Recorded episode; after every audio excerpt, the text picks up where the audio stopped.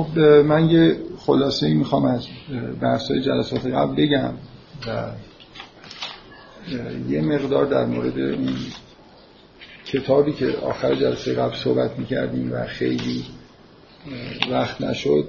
خب می‌خوام صحبت کنم. در دقیقه رو نه بیشتر. و بریم دوباره یه جور دست بشیم به بحث که مستقیما مربوط به یهودیت.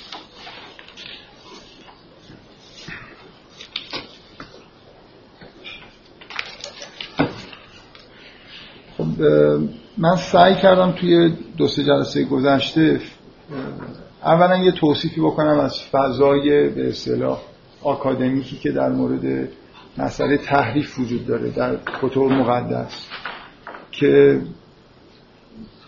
سعی کردم این شواهدی بیارم یا لاقل اینو بیان بکنم که نسبت به سندیت تورات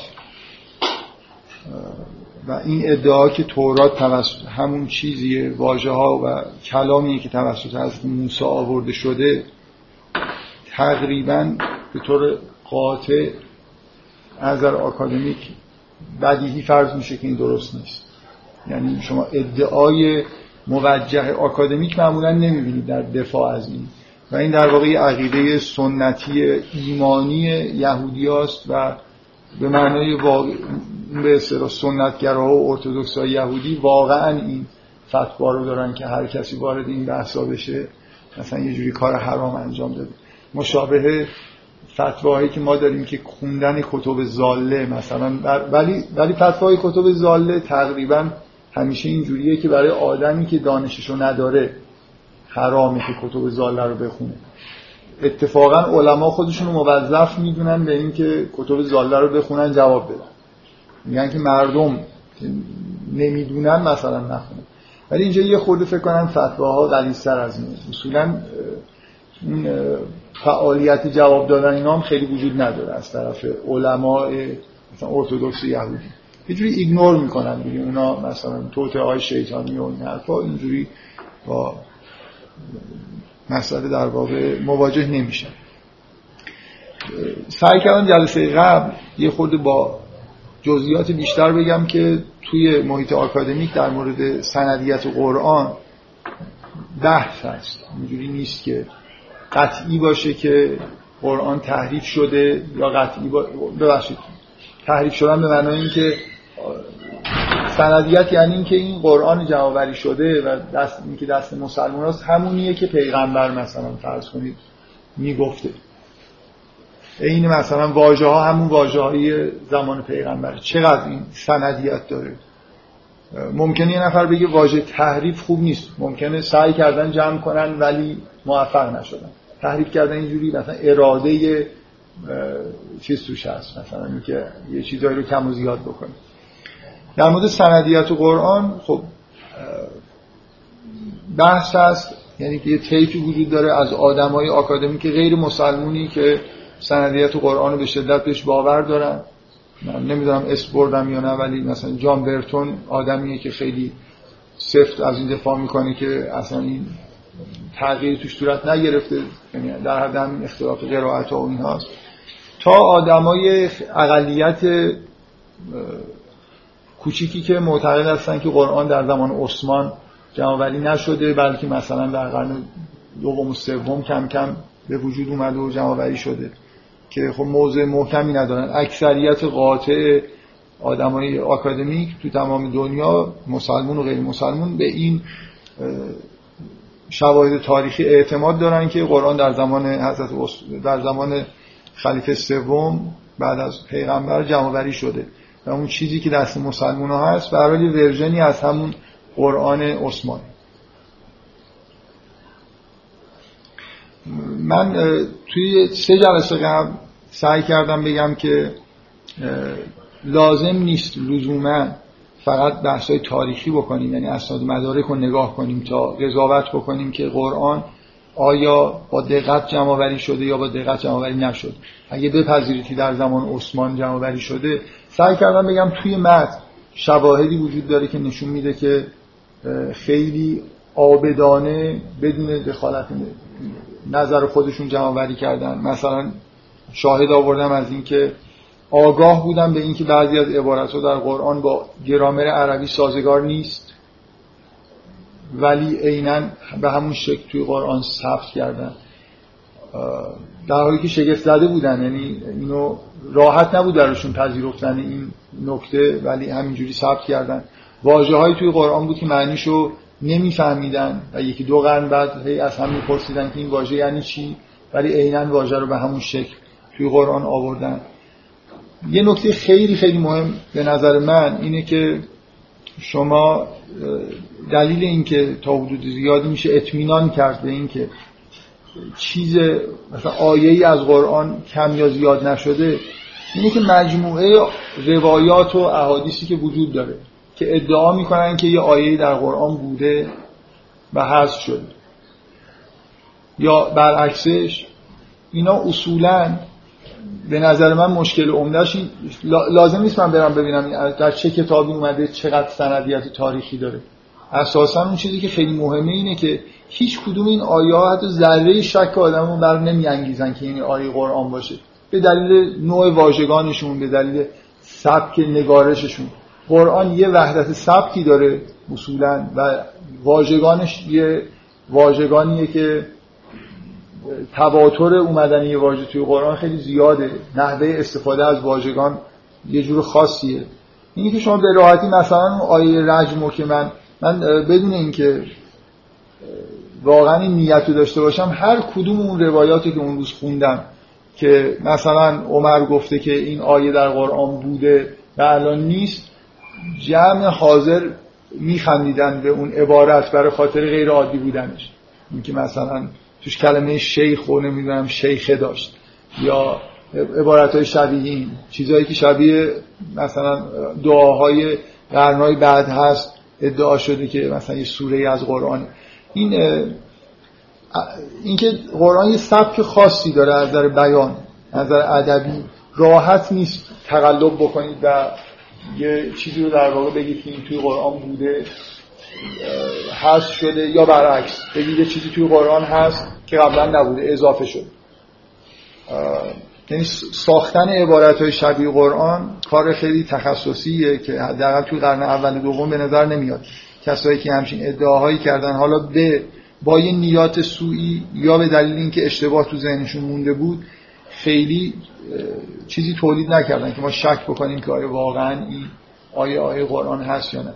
مهم اینه که اگه من ادعا بکن ادعا می‌کنم که چیزهایی تو قرآن بوده هست شده یا چیزهایی اضافه شده باید یه جایی رو نشون بدم یا یه چیزی عبارتی رو نشون بدم بگم این بوده دیگه. همینجور ادعا توی از لحاظ منطقی از لحاظ آکادمیک ادعای صرف که هیچ چیزی رو به وجود نمیاره.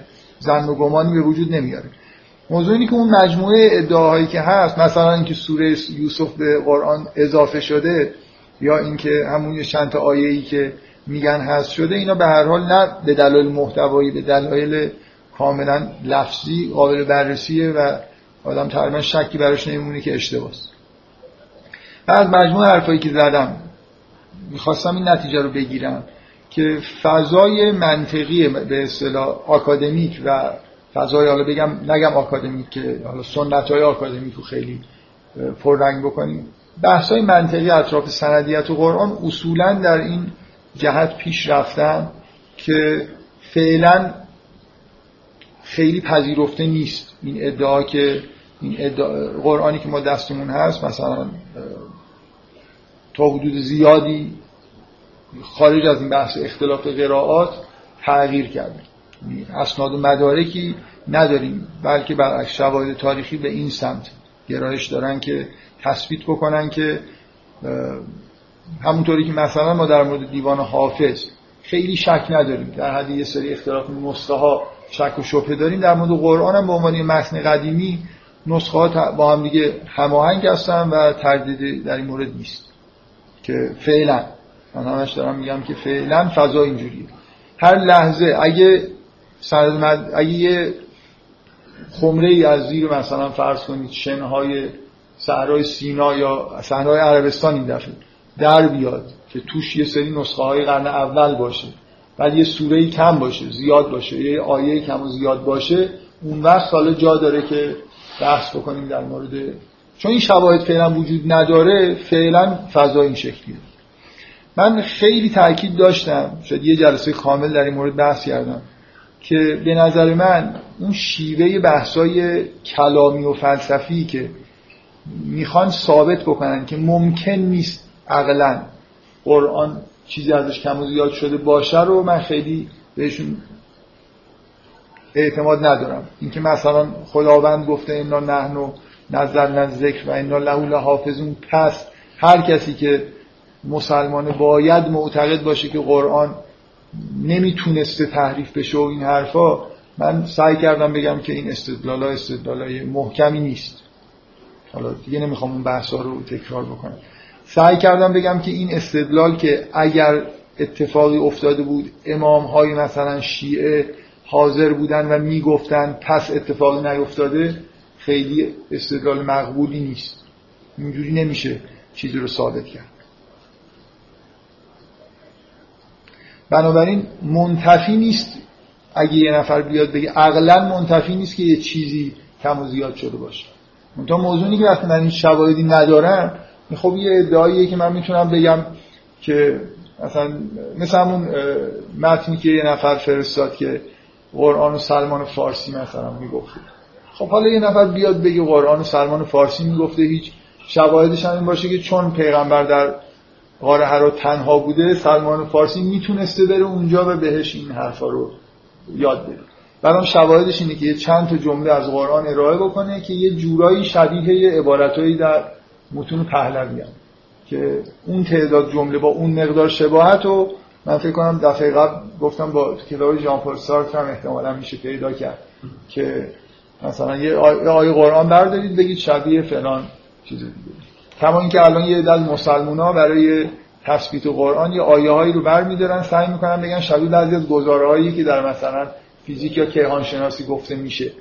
حالا یه شباهت هایی داره دیگه مثلا اینکه کره زمین غلطانده شده پس اشاره به کروی بودن زمین داره و می‌خوان از این جهت به نفع قرآن یه پوانی کسب بکنن. ادعای صرف ادعایی که شواهد تاریخی و منطقی چیز خاصی پشتش نیست قابل شنیدن نیست. من فقط می‌خوام بگم که ادعا بحثای عقلی کردن توی اینجور موارد خوب نیست. یعنی قرآن در نظر سندیت در همون شرایطی قرار داره به نظر من از دیدگاه آکادمیک و از دیدگاه منطقی که هر متن دیگه در معرض انتقاد. کسی شواهد تاریخی بیاره باید بررسی بشه. من یه خود بیشتر در مورد این جلوتر صحبت می‌کنم. در مورد اینکه آیا خداوند قرآن رو حفظ می‌کنه یا نمی‌کنه من یه نکته که از همون جلسه اولی که بحث کردم هی ته همه یاد داشتم بوده و حالا آوردمش توی صفحه دوم نوشتم که این دفعه دیگه حتما بگم اینه که اصلا ببینید اینجور برخورد کردن. و من می‌خوام تردید در مورد اینکه اون آیه معنیش اینه رو بذارم کنار. که نحن و نزل ذکر و اینا له لحافظون رو معنیشو همونطوری که بعضیا دوست دارن این بگیریم که ذکر اینجا یعنی قرآن و اینا له لحافظون هم یعنی تص... جلوگیری از تحریف قرآن. فرض کنیم که این آیه این معنی رو میده اگه آیه این معنی رو بده این سوال منتفی نیست. من بپرسم که خدا چطوری این کار می‌کنه؟ یه عده فکر می‌کنن اگه بگن خدا این کار می‌کنه کار تموم. مثلا من میگم که خب خداوند قرآن رو منظور از این آیه اینه. خداوند قرآن رو با یه سبک ویژه‌ای به وجود آورده یه جور از لحاظ الفاظ و سبک یه ویژگیهایی داره. نمیشه چیزی ازش کم و زیاد کرد. همونطوری که تحدی می‌کنه خداوند میگه می‌تونی یه چیزی مثل این بیاری چیزی شبیه قرآن نمیشه آورد. بنابراین تحریف کردن یه همچین کتابی کار بسیار سختی شما یه آیه رو برداری صد سال دیگه هم ممکنه یه کسی این آیه رو ببینه حس کنه که الان شما ببینید در مورد رباعیات خیام خیلی شواهد تاریخی زیاد نیست که کدوم یکی از این انبوه رباعیاتی که به خیام نسبت میدن واقعا مال خیامه. اکثر شعرا به دلیل اون غنای سبک خیامه که با اطمینان میگن که این رباعیات جزء روایات خیام نیست اینا حتما هست. وقتی یه اثر ادبی خیلی غنا داشته باشه سبک داشته باشه ویژگی داشته باشه یه جوری حالت خاصی داشته باشه یه جوری حفظ میشه. هر چقدر یه عده بخوام بیان ربایی به قولی که دوستای ما می‌گفت که در طول تاریخ هر کسی هر چیز کفرآمیزی به ذهنش رسیده به صورت ربایی گفته گفته خیام گفت هم حرف خودش رو زده هم که دیگه کسی تکفیرش نمی‌کرده. دیگه خیام یه بیچاره.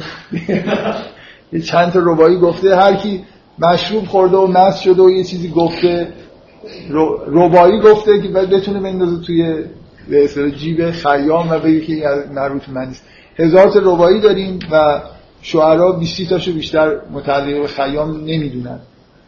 مثلا علی دشتی یه کتاب معروفی داره در به اسم دمی با خیام که یادم نیست چند تا فکر کنم سی و خورده ای ربایی رو متعلق به خیام می‌دونه و نوع برخوردش هم ادبی کاملا بعضی روایات ببینید یه آدمی که حس شاعرانه داره می‌دونه که شاعری که یه همچین ربایی گفته در این سطح محالی هم چیز مزخرفی گفته باشه. نوع مثلا واژگان ریتم کاری که خیام می‌کنه تو رباییاش محاله که این, این همه رباعیات ضعیف مال خیام باشه. بفهمید یکم مطلب روش اینجا مورد بحث می‌کردیم. یکم با این روش هم مشکل دارم. این واسه پنج تا ربایی مطمئن مال خیام داشته باشیم که بعد از بکنیم با خیام خیلی سبک ممکنی داشته. خب آره اینجوریه. نه اینجوریه. آره یعنی ما یه تعداد ربایی قطعی داریم. که توی تمام نسخه ها مثلا اون 20 ربایی اومده. ما شکی تو اینکه اینا مال خیامه نداریم.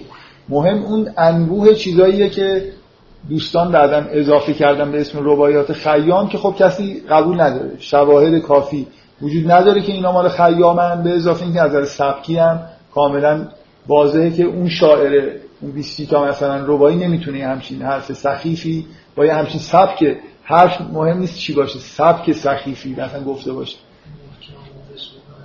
آره. من واقعا خیام شاعر فوق العاده ای من نمی‌دونم چقدر. اصلا مهم نیست چی گفته و شما چی می‌فهمید.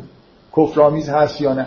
از نظر ادبی واقعا بی‌نظیره. یعنی مثلا چیز شبیه این هم ما توی ادبیات ربایی نزدیک به رباعیات خیام ما نداریم. خیلی از مولوی ربایی داره.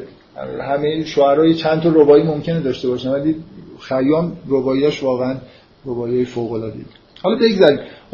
من می‌تونم بگم که انا نحن نزل اگر این آیه یعنی حفظ کردن قرآن همونطوری که وقتی خدا میگه که ما باران میفرستیم منظور این نیست که خداوند مثلا یه آبپاشی تو دستش گرفته و داره میریزه. یعنی یه عوامل طبیعی طوری به وجود اومدن که بادی هست ابری هست و اختلاف دما. یعنی این چیزا ما منکر این نیستیم که یه قوانینی وجود داره اختلاف دما باعث مثلا حرکت هوا میشه ما بهش میگیم باد بعد این باد ابرا رو میاره. ابرا چجوری تشکیل شدن و ابرا هم توی شرایطی باران حالا نازل می‌کنن. اگه خدا میگه که من حفظ می‌کنم کسایی که معتقدن که این هم باید بگن که با چه فرایندی حفظ می‌کنه؟ اینجوری نیست که مثلا هر لحظه که یه نفر بخواد بیاد تعریف بکنه مثلا خداوند یه فرشته ای رو بفرسته یا یه شیطانی رو بفرسته که اونجا اخلال ایجاد کنه نذاره. این خیلی تصور بچگانه ایه در مورد هر کاری که خداوند داره می‌کنه. یه علل و اسبابی فراهم شده که تحریف رخ نمیده. اگر اون آیه معنیش من اینجوری می‌فهمم که خداوند مثلا من فکر می‌کنم این خیلی توجیه خوبیه. خداوند یه شوق و عشقی نسبت به این کتاب تو قلب مؤمنین صدر اسلام گذاشت. عربا عاشق شعر بودن. این به زبان عربی یه متن بی‌نظیری بود. خیلی اصلا به دلیل علاقهشون به این سبک ایمان می آوردن از روایات هست که مثلا خلیفه دوم یه جوری تحت تاثیر متن قرآن مثلا ایمان آورده. خیلی از این زیبایی فوق العاده قرآن تحت تاثیر قرار می گرفتن به هر حال مؤمنم که بودن شوق فوق العاده ای داشتن که این حفظ بشه و بنابراین خیلی خوب جمع کردن و نگهش داشتن. در واقع اینکه انا نحن نزل نزل که انا خداوند مثلا این با این مکانیسم یکی از مکانیسم هایی بوده که این متن رو حفظ کرده یعنی اینکه مردم رو در یه شرایطی قرار داده که خودشون حفظش کردن دیگه. در همون قرن اول جمع کردن نوشتن با اینکه کاغذ نداشتن مثلا همون هرچی کاغذ پیدا می‌کردن پاک می‌کردن دوباره روش قرآن مینوشتن قرآن به خوبی حفظ شد. این من چیزی که دارم میگم اینه که این تو خداوند قرآن حفظ کرده اگه از اون آیه این نتیجه رو می‌گیرید یا بحث عقلی می‌کنید این نتیجه رو قبول دارید که عقلا نمیشه مثلا قرآن تحریف شده باشه باز این جد... از این بحثا نباید غافل بشید که مکانیسمش رو بررسی بکنید که چه عواملی دخیل بودن در اینکه قرآن حفظ بشه. خب. من می‌خوام یه بذارید من ادعای نهاییمو دوباره تکرار بکنم. شاید یه اختلاف دو, تا من دو تا با این نوع بحثی که مسلمان دوست دارن دو تا اختلاف داره نظر من.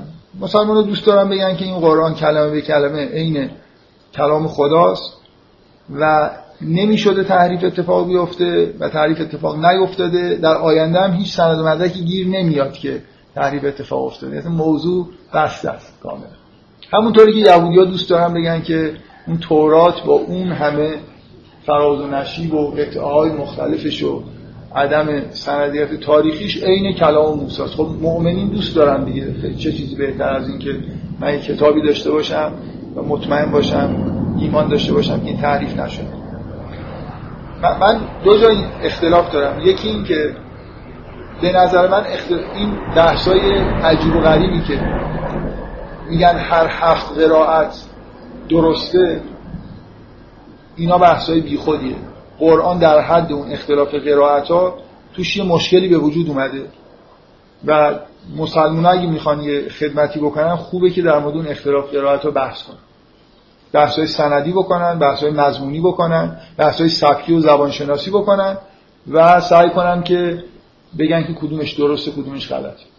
اینکه همینطوری ما بگیم که آسم درسته یا بیایم نمی‌دونم فقط حالا یه قرآن در بیاریم که اکثریت بگیره توی هفت قرائت بگه که کدوم هر کدوم هر جا اکثریت داره مثل کتابای ادبیات و شعر و این حرفا. این فکر فعالیت بیش از این می‌خواد. من چند بار تا تاکید کردم که از مجموع اختلاف قرائت ها 200 موردش به هر حالی اختلاف معنی ایجاد می‌کنه. اینکه مخاطب باشه یا غایب باشه. بعضی جا اختلاف تو املا و نمی‌دونم اینجور چیزاست که هیچ ربطی به معنی پیدا نمی‌کنه خیلی جا. ولی من یه واقعا دوست داشتم یه جلسه وقت بذارم یه سوره رو کامل اختلاف قرائتاش اینجا بخونم. فضاش دستتون بیاد که حالا چهار پنج که می‌بینید. یکیش خلاصه یه مخاطبی تبدیل به غایب شده و اینا جای بحث داره و ممکنه شما بتونید حل کنید. اگه مسلمان اون روایت هایی که خواباور هستن و میگن که هر هفت روایت عین کلام خدا که اصلا معلوم این مثل تسلیس دیگه.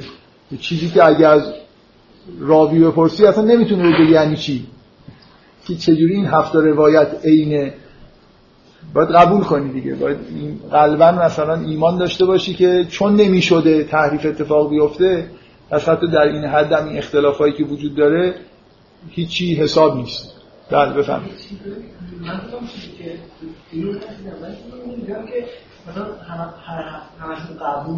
آخه یعنی چه قبولن؟ خواب آوره دیگه. یعنی تو تو وقتی میشنوی همه قبولن دیگه اصلا برات مهم نیست که بیای ببینی که اینجا آسم داره راست میگه یا اون یکی راوی داره راست میگه اکثریت یا اقلیت. یا بری سندا رو نگاه کنی ببینی کدوم قرائت اصلا از نظر سند قدیمی تره اصلا مسلمان ها دوست ندارن انگار این بحثا رو بکنن. مسیحی هم همینجوری. هم خب خب. آره خب مسیحی هم یعنی این حرفای این شکلی رو مسیحی هم می‌زنن دیگه. این چهارتا رو همه رو روح القدس گفته اختلافاتشون هم قبوله. قبوله یعنی چی حالا؟ من فکر می‌کنم یه فعالیت خیلی خیلی خوبیه. هرچند ممکنه خیلی مهم نباشه به دلیل اینکه ما جایی که اختلاف قرائت خیلی مهم داشته باشیم وجود نداره واقعا. این شکل نیست که یه مثلا مالک خوندن یا ملک خوندن اختلاف محتم وقتی میگم معنی داره 200 موردش اینجوری نیست که زیر رو بکنه مثلا معنی رو.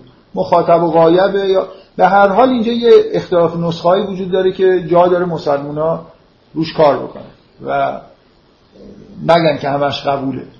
بنابراین بحثی نداریم. همیشه بحث های تاریخی کرد همیشه بحث های سبکی کرد.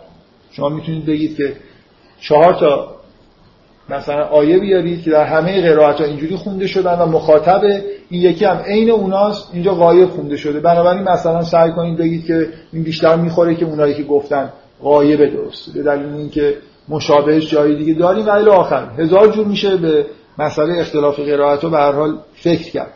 و سعی کنیم که حلش بکنیم. این یه جوری از نظر مسلمانان انگار نامشروع دوست دارم که همین روایت آسم رو که من اتفاقا دفعه قبل که داشتم می‌خونم همیشه هم در اکثریت نیست.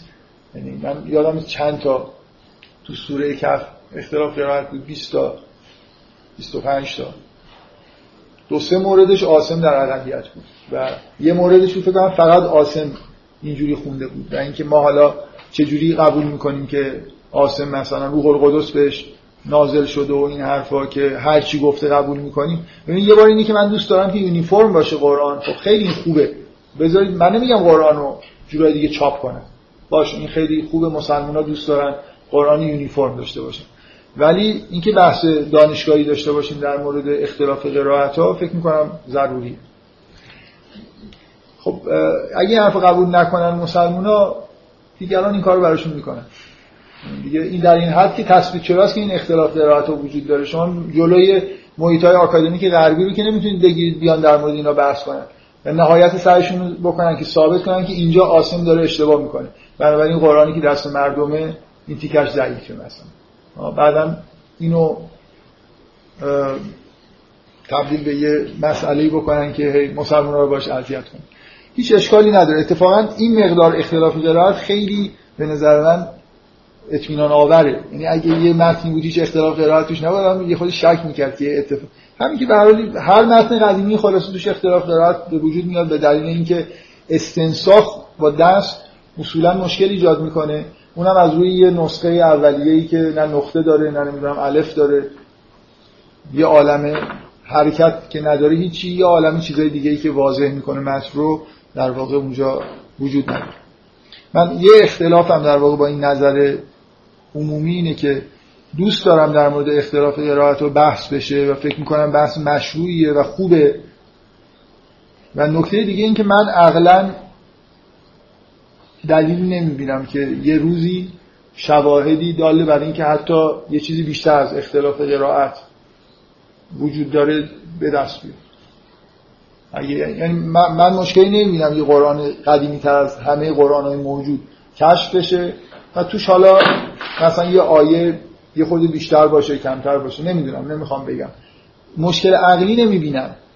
و اگه همچین اتفاقی بیفته خیلی به عقل و یا مثلا اعتمادم به اون آیه قرآن و اینا هیچ خلالی وارد نمیشه. فکر نمی کنم من قبول ندارم که استدلالی وجود داره که میگه که هیچ اتفاقی برای قرآن نباید میافتاده و نیفتاده. شواهد نشون میدن نیفتاده. شواهد تجربی نه. دلایل عقلی.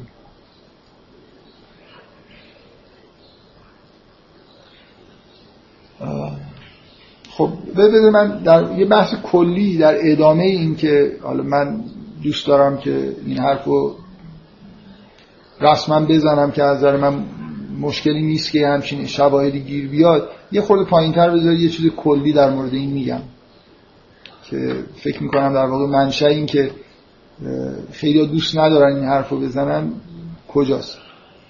قبل از اینکه دیر بشه برای اینکه این جلسه وصل بشه به جلسه قبل در مورد اون کتاب قرائت سوری آرامی که خیلی مختصر تو در دقیقه رو به آخر جلسه قبل صحبت کردم می‌خوام یه قسمت رو در مورد نوع استدلالش یه چیزی بگم. میل دارم اینو باز واقعا تکرار بکنم. این کتاب برای, برای من کتاب جالبی بوده و خیلی دوست داشتم که کتاب از اینی که هست کتاب بهتری باشه. دلایلش هم دفعه قبل گفتم. ببینید اساس محتوای کتاب قرائت سوری آرامی قرآن اینه که شما اگر واجه های نامفهومی که بعضی از واجه های نامفهومی که توی قرآن هست و مفسرین سرش اختلاف دارن که این واجه ها چه جور چه, معنایی میدن و ریشهشون مثلا چیه میگه اگر واجه های مشابه توی زبان سوری آرامی رو پیدا بکنید و معنی رو اونجا نگاه کنید اون واژه رو در واقع تو زبان سوری آرامی معنی بکنید معنای بهتری پیدا می‌کنید برای اون آیاتی که سرش اختلاف هست. در واقع ادعا اینه که یه قرآن یه جور منشأ سوری آرامی از زبانی داره حداقل. من, من چرا از این ایده خوشم میاد؟ به دلیل اون نوع اعتقادی که بارها تا حالا گفتم و سعی می‌کنم ازش دفاع بکنم اونم اینه که سلسله انبیا توی این منطقه یه کاری که انجام دادن مخصوصا از حضرت ابراهیم به بعد به وجود آوردن یه زبان با یه استراکچر و مخصوصا واژگان مفید برای کلام خدا بوده. در واقع از زمان حضرت ابراهیم به بعد ما توی این منطقه ای که حالا سوریه توش هست زبان آرامی هم اینجا وجود داره عبری به وجود اومده عربی اینا در واقع زبانی هم که از ما یه جوری اینو به خاندان از ابراهیم می‌تونیم منتصب بکنیم. یعنی عربی ادعا اینه که شباهتش به عبری اینقدر زیاده اینکه به هر حال اینم همون منشأی رو داره که زبان عبری داره. و برمیگرده به همون زبانی که حضرت ابراهیم و خاندانش باش صحبت می‌کردن. اگه شما این ادعا رو بپذیری که ما اینجا یه زبانی داریم که آماده شده برای نزول وحی توسط ارتباط بین پیغمبر و با خداوند. بنابراین واژگان مناسب اینجا مثلا وجود داره و واضحه که وقتی که مردم از زبانی از یه همچین زبانی به طور روزمره استفاده می‌کنن تحت تاثیر نوع استفادهشون تحت تاثیر فرهنگی که فرهنگ الهی نیست کم کم این واژگان تغییر پیدا می‌کنه معناش. یعنی وقتی که ایزوتسو میگه که بنا به مثلا به عنوان محقق زبان شناس میگه که تعداد خیلی زیادی از واجه هایی که در قرآن به کار رفتن به این معنا در زبان عربی حجاز به کار نمی رفتن از جمله مثلا فرض کنید واژه ایمان تقوا اسلام اینا هیچ کدوم اعراب به این معنایی که در قرآن اومده اینا رو به کار نمی بردن اگه اینو بپذیرید این ادعا رو خب میشه اینجوری فرض کرد که این واژه ایما اسلام که مثلا بار منفی پیدا کرده در بین عرب در اینکه عرب شجاعت و تسلیم نشدن براش مثلا از نظر فرهنگی خیلی مهمه بنابراین از وقتی میگه مسلم معنی بعدی مثلا مراد می‌کنه مثل بدویرا میمونه اگه به عرب بگن مسلم قبل از نزول قرآن. شما اگه برید نشون بدید که در این منطقه مثلا در زبان عبری در زبان سیرو آرامیک واژه مسلم مشابهی داره و اونجا معنیش نزدیکتر به اسلام به اون معنایی که تو قرآن اومده این خیلی خیلی شاهد و خوبیه برای این ادعایی که ما داریم می‌کنیم. اینکه زبانی که قرآن بهش در واقع نازل شده یه زبان عمومی مثلا الهیه که توسط پیغمبرها به وجود اومده. تغییر شکل پیدا کرده در بین اعراب و مجرد قرآن زبان عربا در واقع صحبت نمی‌کنه. اینکه تاکید می‌کنه که این عربی مبینه این اون عربیه که میشه باش مثلا حقایق رو بیان کرد. نه اون عربی که در طی هزار, سال چند هزار سال تغییر شکل پیدا کرده. با مثلا رنگ فرهنگ عرب رو به خودش گرفته. تقوا توش منفی شده اسلام توش منفی شده یا نمی‌دونم کرامت معنیش این شده که از اصل نسب دار باشه مثلا. اینا یه جور بار فرهنگی که اعراب در واقع به واژگانی که وجود داشته چیز کردن یه جوری تحمیل کردن. اگه, اگه این کتاب سیرو آرامیک کتاب موفقی بود خیلی خیلی شاهد خوبی بود برای این ادعا که ایزوتسو در واقع مستقیما با بررسی زبان عربی قبل از اسلام و خود قرآن بهش رسیده. اینکه این واژه ها واژه های حجاز نیست.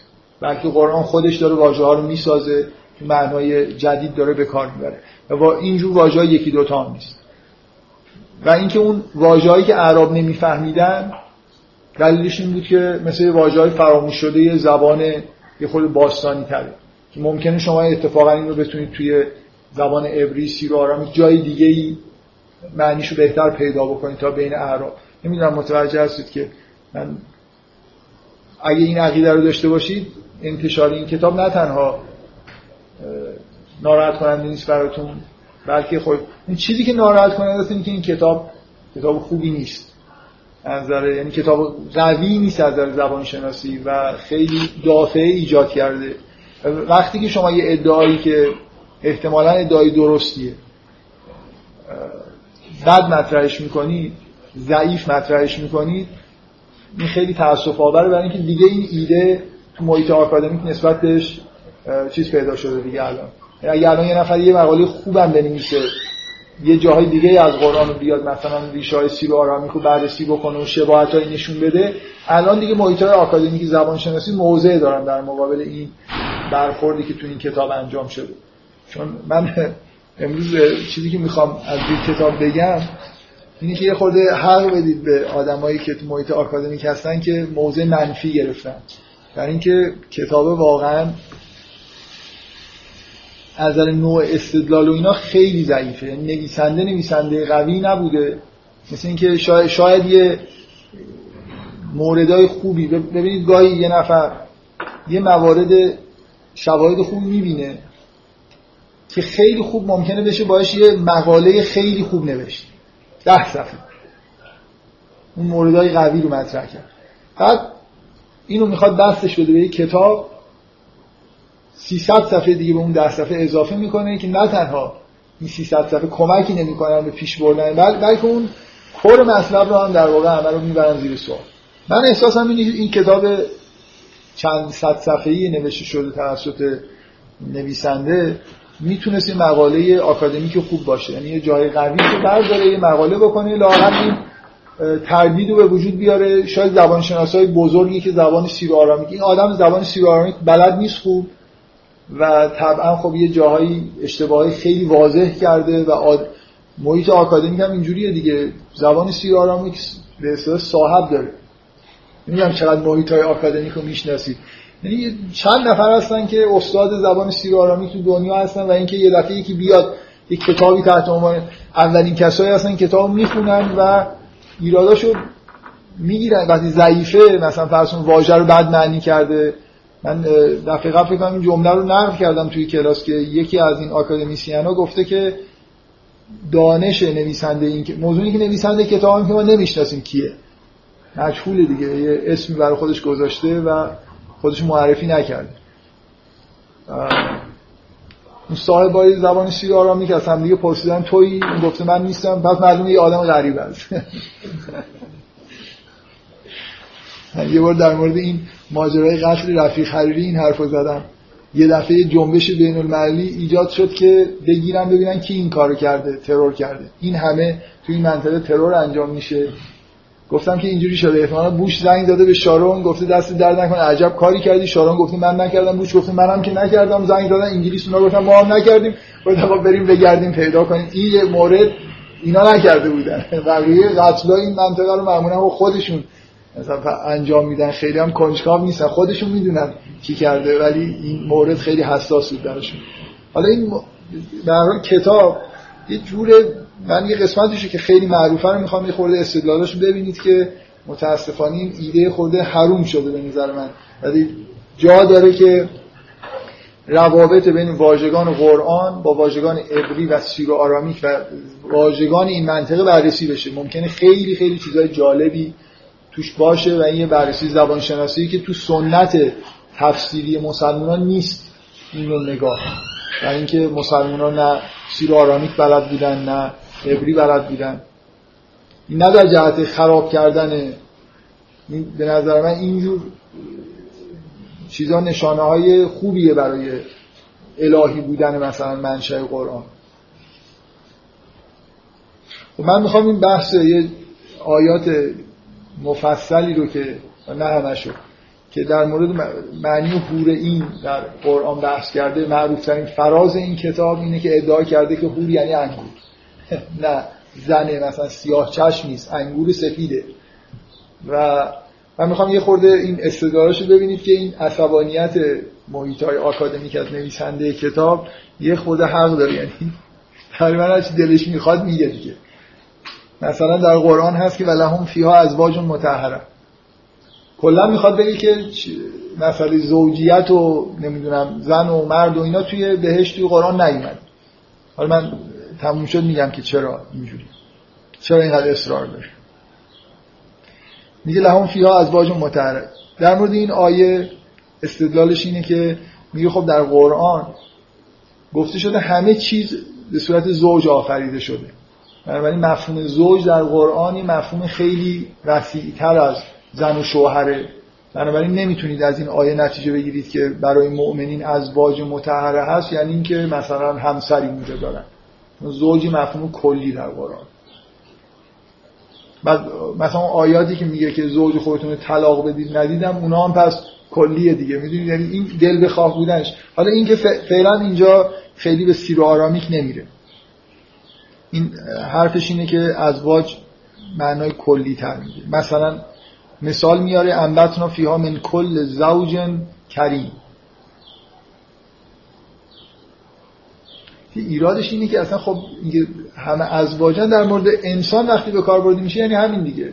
میگه از شما ازواج براتون خلق کردیم یعنی مثلا زن و مرد هست اینکه همه چیز زوجه آره خب همه چیز زوجه از جمله انسان هم زوج داره که معنی زوج در مورد انسان اینه.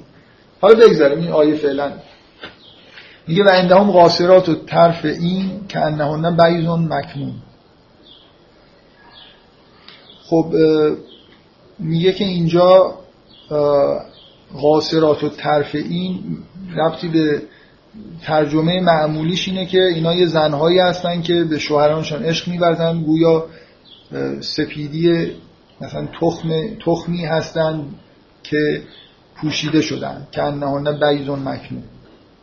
که اینجا سعی می‌کنه بگه که قاصرات و طرف معنیش زنانی که عاشق شوهرانشان هستن نیست بلکه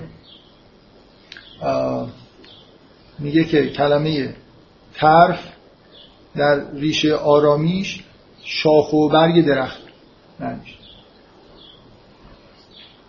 بنابراین قاصرات و طرف یعنی درختهایی که شاخهاشون به سمت پایین. لهم و انهم قاصرات و طرف یعنی اونجای درختهایی هستن که در دسترسشون هستن. به زبان آرامی اگر بخونید ریشه رو بررسی بکنید این معنی رو میده و اون میوه ها هستن که مثل مروارید هایی هستن که پنهان شدن. در لابلای این شاخ ها یه ترجمه آرامی میشه کرد از یه طور تقریری از این آیه که معنیش این بشه. بعد من نمی‌خوام همه یه فصل کتابی که مفصلا در مورد همه مواردی که یه همچین اشاره هایی در قرآن هست بحث شده. من یه جاییش که جالبه رو براتون می‌خونم. میگه که از حافظم بگم یه جایی هست که میگه که در اونجا و زوجناهم به هورون این میگه این زوجناهم که در نسخه اصلی نقطه نداشته. بنابراین می‌تونه روحناهم باشه. نقطه ز رو برداری جیم رو هم برداری میشه روحناهم. بعد هور این رو هم یه جوری اگه ریشه های سیر و آرامیکش رو بررسی بکنید معنی انگور میده. هور معنی انگور و هور این مثلا یعنی انگور سفید درشت و یعنی اینا رو با انگورهای سفید درشت شادشون کردیم. روحناهم به هورون این علت عصبانیت ها اینه. یعنی یعنی در حد اینکه نقطه ها رو جابجا بکنم چیز داره امکانات داره و هر جایی هم که دلش بخواد ریشای آرامی رو بررسی می‌کنه که من فکر کنم شما با هر متنی اگه اینقدر فلکسیبیلیتی داشته باشید که بعضی از حروف رو نخونید و نقطه ها رو بردارید و جوری دیگه بذارید و بعدا هم برید توی یه واژه هم خانوادهش بررسی بکنید و خیلی حرفا میشه زد. در این الان من این چیزی که این متنی که اینجا دارم که مختصری از اون فصل چیز هست حالا شاید ده تا آیه رو اینجا بررسی کرده اصولا نوع استدلال اینجوریه دیگه. گاه میره سراغ ریشه ها و حتی اگه لازم شد نقطه ها رو جابجا دنبال اینه که ثابت بکنه که این افسانه زنان بهشتی دروغه و مسلمون ها متن در اختیار داشتن و اینجوری قرائت کردن چون دوست داشتن اینجوری قرائت بکنن. حالا من فقط می‌خوام این چند تا یه جمله بگم فکر کنم دفعه زیاد در مورد کتاب صحبت نکردم که این روشن بشه که چرا اینقدر در مورد این مسئله داره حساسیت نشون میده. چون ادعای نویسنده کتابی نیست که صرفا یه سری ریشه های سیر و آرامیک وجود داره. می‌خواد بگه که متون سیر و آرامیک وجود داشتن که قرآن یه ترجمه تقریبی از اون متون اینجوری این مشکل رو حل می‌کنه که چرا اینقدر ارجاعات خوبی به تاریخ انبیا در قرآن وجود داره؟ برای اینکه از متون مسیحی ترجمه شده متونی وجود داشتن در کلیساهای مثلا مسیحی سرزمین سوریه خونده می شدن حالا اثری هم چندان ازشون نیست. ولی اینا به نوعی در واقع به عربستان منتقل شده. ترجمه تقریبی نچندان خوبی به زبان عربی صورت گرفته. مثلا حالا اسمشو گذاشتن قرآن. بعد وقتی که اینو میگید حالا این مشکل ایجاد میشه که چطور توی بهشت مسیحی یا زن وجود نداره حور این وجود نداره توی مسلمان ها وجود داره. اینه که اینقدر براش حساسه. که اختلافای مثلا این شکلی رو هم بگه که خب اینم توی خود متن وجود نداشته. عربا اینجوری خوندن و اینجوری سعی کردن برداشت بکنن چون دوست داشتن. چون ادعا فقط ریشه سیر آرامیک داشتن نیست. ادعا یه جوری وصل کردن قرآن به مثلا مخزن متون مسیحیه اینه که یه دفعه می‌بینید طرف یه فصل وقت صرف می‌کنه برای اینکه بگه پوره این یعنی ان من نمی‌دونم که واقعا این مقدار اختلاف توی احکام و چه می‌دونم بقیه جاها رو حالا چجوری میشه. توجیه کرد. ولی به هر حال ایده کتاب اینه. ایده کتاب اینه که متون سیر و آرامی که وجود داشتن که به نوعی در واقع قرآن ازشون تأثیر پذیرفته یا حالا به نوعی ترجمه اون متون هست خود اون متون هم پیدا نیستن این تیکه ادعا خب از نظر آکادمیک ضعیفه و نوع استدلالان این شکلیه. در حالی که من مطمئنم که از توی این کتاب می‌شد مقاله خیلی خوبه. مؤثر که شاید حتی یه جریان تحقیقاتی ایجاد بکنه در آورد ولی الان فعلا بیشتر محیط های آکادمیک نسبت به این ایده فکر کنم واکسنه شدن. یعنی تا 20 سال دیگه اگه هر چی هم بنویسه همه شروع می‌کنن بر علیهش حرف زدن که این کار ادامه همون کاره و اون کارم که مثلا کار مفتزهی بود و توش بله. آها راست راست اگه نفر دیگر مقاله چاپ کنن میگیرنش میگن این همون نویسنده است این دفعه با اسم واقعی خودش. من تقریبا شکی ندارم که نویسنده یه مسیحی ساکن توی سرزمین های اسلامیه که طبیعی که احساس خطر می‌کنه که نباید اسم خودش رو نمی‌خواد کشور خودش رو ترک بکنه ولی می‌خواد این کتاب بنویسه. چون بقیه آدم های شبیه این خلاصه اگه زنده مونده باشن معمولا جلای وطن کردن. الان ابو حامد ابو زید هلند زندگی می‌کنه. بعد از اینکه حکم طلاق همسرش رو دادگاه صادر کرد خیلی اتفاق جالبی. اون که چیزی نگفته بود واقعا یعنی ماجرای حامد ابو یه چیزن دیگه یعنی سیگنالایی هستن و بقیه دارن اختار می‌کنن. در این حد حرف بزنی زن تو ازت می‌گیریم مثلا از کشورم میندازین بیرون. دیگه اگه مثلا حرفای گنده تر از دهنت بزنی که دیگه هیچی. حالا در فضا این شکلیه. این طرف باعث مستوار مجبور شده چاپ بگذار. من این کتاب کتاب به نظرم کتاب جالبی. خواستم یه خورده در موردش تبلیغ بکنم که با دید منفی نگاه نکنید ممکنه این تحقیقات تحقیقات خیلی موثری تو دههای آینده باشن که خیلی چیزها رو در مورد قرآن برای ما روشن‌تر بکنن این دقیقا یه شاخه ای از در واقع کار تفسیری می‌تونه باشه که تا حالا وجود نداشته. دانشش مسلمان ها نداشتن. بذارید من بدون تعارف بگم که یه علاقم به این کتاب اینه که من اصولا از این سنتگرایی مسلمون ها و محیط های آکادمیک اسلام شناسی که وقتی می‌خوان در مورد قرآن حرف بزنن یعنی باید برن از یکی از تفاسیر به اصطلاح معتبر سند و دلیل بیارن. چون از این بعدم میاد و فکر می‌کنم خیلی به اصطلاح صد بزرگی در راه این که آدم بتونه واقعا به قرآن مفاهیم قرآن نزدیک بشه. شما اگه بگید که یه واژه‌ای توی قرآن معنیش این معنی مصطلح نیست چیز دیگه است؟ مثلا فرض کنید حتی ایزوتسو با اینکه خیلی آدم معروفیه و خیلی هم مستند و علمی بحث کرده بازم خیلی کاراش توی محیط نه توی بین مسلمان ها مسلمان ها که هیچی. محیط های آکادمیک غربی هم حتی خیلی تحویل نمی‌گیرن. یعنی واژه رو باید ببینیم مثلا مجمع بیان چی گفته ببینیم مفردات راغب چی میگه. خیلی این عجیبه دیگه برای اینکه راغب چقدر دانش زبانی داره که آدم بخواد فیکس بکنه که اگر یعنی فهمیدن قرآن رو به فهم مثلا فرض کنید راغب از مفردات قرآن وابسته بکنه. که ایزوتسو سعی می‌کنه این قالبا رو بشکنه خیلی علمی هم این کار رو انجام میده به نظر من. واقعا کتاباش کتابای قوی هستن از نظر آکادمی. و این کتاب هم به یک طریق دیگه ای داره سعی می‌کنه این فضا رو بشکنه. که می‌خواد بگه حتی مسلمون قرن اول هم خوب نمی‌فهمه. چه برسه مسلمون قرن سوم چهارم. به دلیل اینکه قرآن متنش یه جوری ریشه های خارج از محیط عرب داره. بنابراین ممکنه که شما الان امروز یه آدمی که زبان سیرو آرامیک عبری و عربی رو همزمان می‌دونه چیزای بهتری از واژه شناسی قرآن بتونه بفهمه تا راقبی که در فلان قرن زندگی می‌کرد من اصولا همدلی دارم با اینجور گرایش که خودمون فیکس نکنیم توی یه سری اظهار نظرهایی که یه عده با دانش محدود توی زمانهای قدیم کردن. و یه خود باز باشیم نسبت به اومدن ایده های جدید با دانش و همینجوری علکی. با ضوابط زبان شناسی هر کی هر چیزی دلش می‌خواد بیاد بگه. شاید بگه نکات جالبی رسید که مسلمان های قرن اول دوم هم نمی‌فهمید. شما چه انتظاری دارید که مسلمان های اگه این ادعا درست باشه که بعضی از واژه ها در زبان سیر و آرامیک معنی های خوبی میدن چه انتظاری دارید مفسر قرن دوم سوم اینو فهمیده باشه خب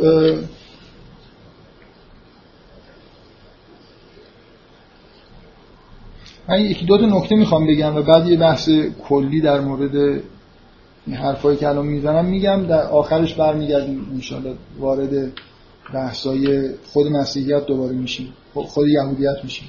که از جلسه آینده باز یه جنبه دیگه از اون ادعای مطرح شده رو ادامه من یه نکته قبلا گفتم. می‌خوام مجدد اینجا تاکید بکنم روش.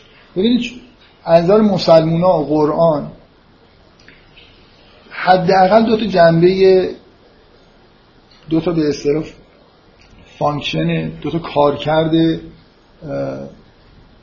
مشخص داره. یکی اینکه سند نبوت معجزه است. پیغمبر. حالا بعضی معتقدن اصلا معجزه ای بروز نداده از خودش بعضی معتقدن که در یه جمع هایی حالا یه معجزاتی بروز داده. به هر حال کسی شک نداره که شیوه تبلیغ پیغمبر با مثل حضرت موسی و عیسی با معجزه نبود. بلکه یه مرتب تو قرآن اشاره به همین کتاب میشه به عنوان معجزه. پس قرآن یه, یه function ش اینه که سند نبوت پیغمبره. شما قراره که این کتاب رو بخونید و به دلیل حالت اعجاز آمیزی که داره حالا به هر چیزی که می‌خواد این اعجاز رو تعبیر بکنید از نظر ادبی یا از نظر محتوایی یا هر دو این شما رو قانع بکنه که این کلام خداست پیغمبر پیامبر خدا بود و الاخر یه جنبه دیگه اینه که این محتوای این کتاب قراره که هدایت الهی باشه. من یه نکته می‌خوام بگم که قبلا حالا خیلی وقت قبل بهش اشاره کردم. شما اگه بپذیرید که قرآن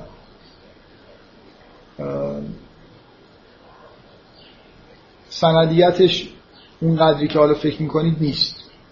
چیزایی ازش کم شده یا بهش زیاد شده در این حال آدمی باشید که اون حالت معجزه وار بودن قرآن رو واقعا حس کرده باشید. من می‌خوام بگم من الان احساسم اینه که آره واقعا از نظر من قرآن سند قاطع برای پیامبری پیامبر. خب؟ حالا بیا فرض کنم که ده درصد قرآن رو سندیتش رو بردم زیر سوال. برای من رفت زیر سوال. این جنبه هدایت قرآن لطمه می‌خوره. ولی جنبه معجزه بودنش تقویت میشه.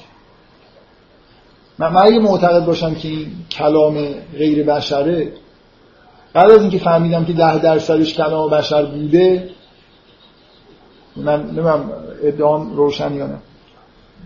منو یه آدمی فرض بکنی که از طریق قرآن به این اطمینان رسیدم که این نمی‌تونه کلام بشر باشه.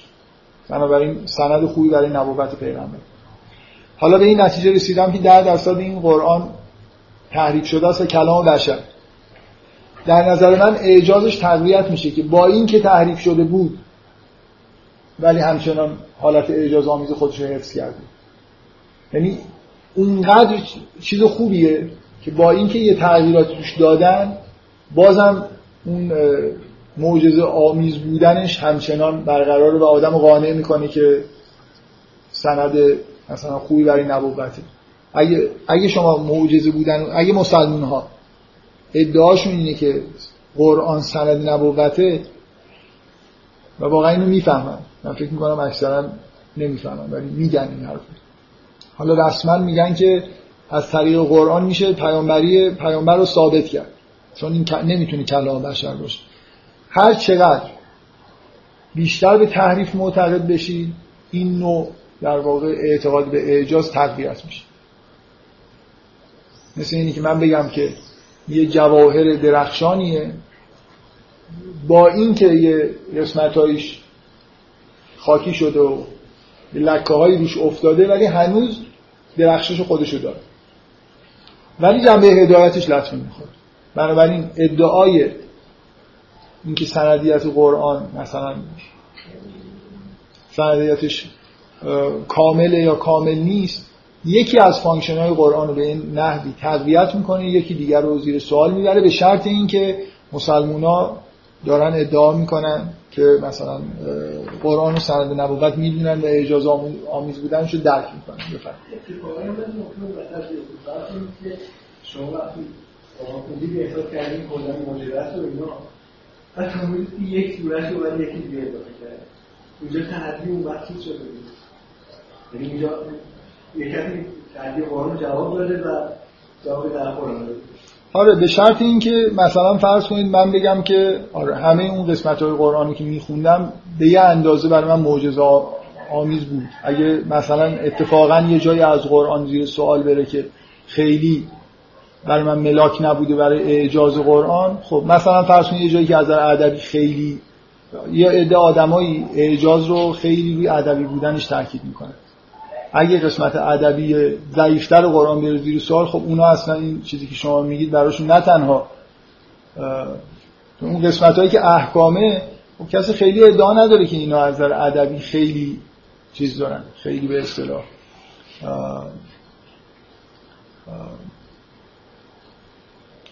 درخشش دارن بلکه رو محتواش بحث دارن می‌کنن. این من منظورم میفهمیدم.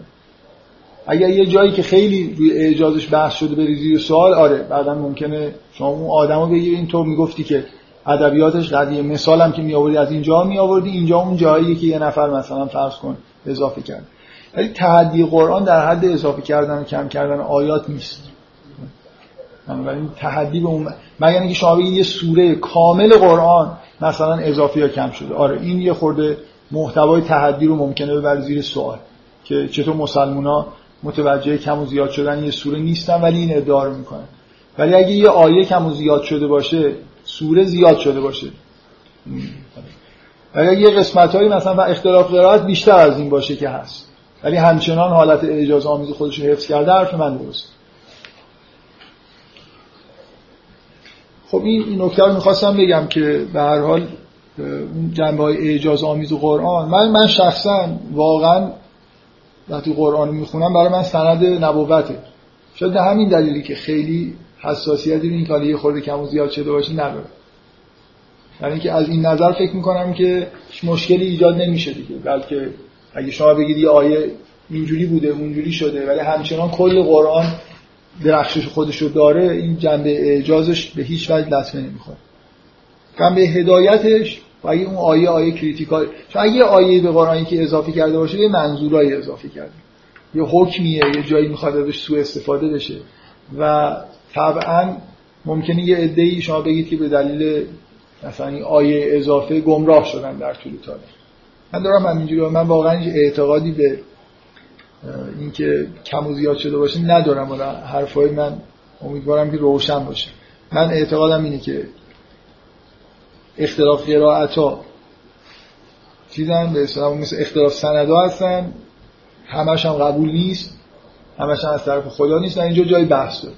در عین حال چون فکر می‌کنم که سندیت قرآن یه مسئله تجربیه نه مسئله عقلی بنابراین باید ذهنمون باز باشه نسبت به آینده و خمره هایی که ممکنه پیدا بشه. اشکالی نداره من جلسه قبل در مورد صنعا بحث کردم که در مجموع به نفع قرآن تموم شده دیگه. نه دیگه الان همش همش به طور کامل اوپن آره یه خانومی هست من اسمش یادم نیست که روی این کار کرده و یه اوایلش یه مشکلات پیش اومد ولی الان کاملا قرآن صنعا در دست دسته. و, و خیلی خوبه که در مجموع تایید کننده است دیگه. یعنی این شکلی نیست که مورد من دفعه قبل گفتم که توش یه اثرهای از پاک شدن وجود داشت که این ادعا به وجود اومده بود که خیلی حیاهو کرد که یه جایی از قرآن رو عوض کرد. که الان فکر می‌کنم این نظر آکادمیک ثابت شده است که متنهایی اونجا نوشته شده بود. پاک کردنش قرآن رو نوشتن. به دلیل کمبود کاغذ و ظاهرا این چیز عجیب و غریبی در اون دوران نیست. خب من اون بحث کلیه که می‌خوام بگم و یه خود در موردش صحبت بکنم. ببینید یه مشکلی وجود داره. به نظر من یه تفاوتی وجود داره توی نگاه مردم به طور کلی نسبت به مسائل مذهبی که یه جور شاید بشه آدما رو به دو تا دسته تقسیم کرد وقتی در مورد مسائل مذهبی بحث می‌کنن. کسایی که خوبه که اسمشون رو بذاریم سنتگرا. و یه کسایی که در مقابل سنتگرا هستن. سنتگرایی از نظر من یعنی اعتماد کامل داشتن به همون چیزی که به عنوان دین دارن به شما میگن. یعنی یه آدم مثلا فرض کنید یهودی سنتگرا یه آدمیه که همین که الان همین چیزی که تحت عنوان یهودیت در دنیا مطرح آموزش داده میشه این رو عینا همون دین مقدسی می‌دونه که خدا فرستاد.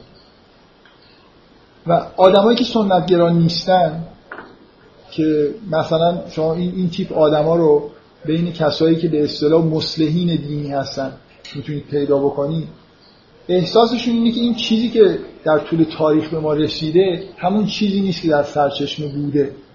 به دلایل یه جاهایش تغییر کرده. اصلاحگری معمولا یعنی دعوت به اینکه برگردیم به سرچشمه های اصلی دین. نمونه معروف ترین جنبش اصلاحگری دینی دنیا پروتستانتیسم. تا اختلاف پروتستان ها با کاتولیکا در اینجا بوده و هست کاتولیکا کلیسا رو ملاک دین می‌دونستن و می‌دونن. نه متون مثلا فرض کنید قرون اول و دوم رو.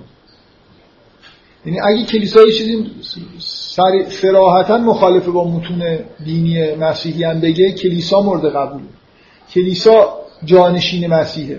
نه یه کتاب نوشته شده ای که یه سری الفاظ یه گوشه افتاده. کلیسای موجود زنده است که از زمان از این مسیح به وجود اومده و داره زندگی خودشو می‌کنه و حرفاش از نظر ما حرفای مسیح این نوع نگاه کاتولیکا به مسئله دینه این نگاه کاملا این این نوع نگاه من بهش میگم سنت گرایی یعنی همونی که به من رسیده و الان دست من هست همین برای من قابل قبول نگاه اصلاحگرا که بد نیست واژه خوب برای این چیزی که من می‌خوام بگم بنیادگراییه. ولی بنیادگرایی الان معنیش اینه که آدم به خودش بمب ببنده و در مثلا جمعیتی خودش منفجر بکنه. حالا مثلا واژه بنیانگرایی رو میشه جاش به کار برد. یعنی که بنیادگرایی بنیانگرایی یعنی اینکه شما به این معتقد باشید که یه چیز مقدسی نازل شد. یه دینی وجود داشته که مقدس بوده.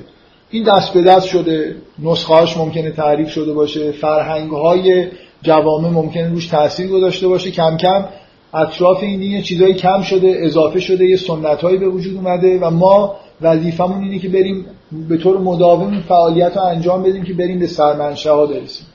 بریم به اون قداست اولیه برگردیم. هدف لوتر این بود. می‌خواست مسیحیت رو از دست کلیسای فاسدی که خودش رو جانشین مسیحی می‌دونست نجات بده با برگشتن به کتاب مقدس. شعار پروتستان ها این نبود که مثل بعضی از این روشن فکرهای دینی معاصر ما توی ایران که متون رو هم ببرن زیر سوال سنت هم ببرن زیر سوال و سعی بکنن که یه جوری مثلا با عقل و علم نمی‌دونم با علوم عصر مثلا خودشون رو تطبیق بدن. مرجعشون این جور چیزا باشه. لوتر و هم دوره هاش به شدت آدمایی بودن که اعتقاد به بازگشت به متون یعنی متون رو معتبرتر از کلیسا می‌دونستن. اگه یه چیزی توی انجیل نوشته شده مسیح اینجوری گفته اینجوری رفتار کرده و شما می‌بینید که کلیسا چیز دیگه ای میگه طور دیگه ای رفتار می‌کنه باید جانب متون رو بگیرید و کلیسا رو نفی بکنید. شما در تمام جوامع مذهبی همیشه تقریبا اینو می‌بینید که اکثریت مطلق مردم در واقع سنت گرا هستن. آموزش های دینی می‌بینن و اهل چونه چرا کردن هم نیستن. در همه در واقع ادیان روحانیتی به وجود میاد که حامل اون سنته و معمولا هم کار به همینجا می‌رسه که روحانیت خودش رو ملاک برای دین می‌دونه. یعنی اینکه کسی دیگه خارج از اون مثلا ساخت نهاد اجتماعی روحانیت بیاد بخواد دخالت چیزی بکنه رو خیلی نمیپذیره.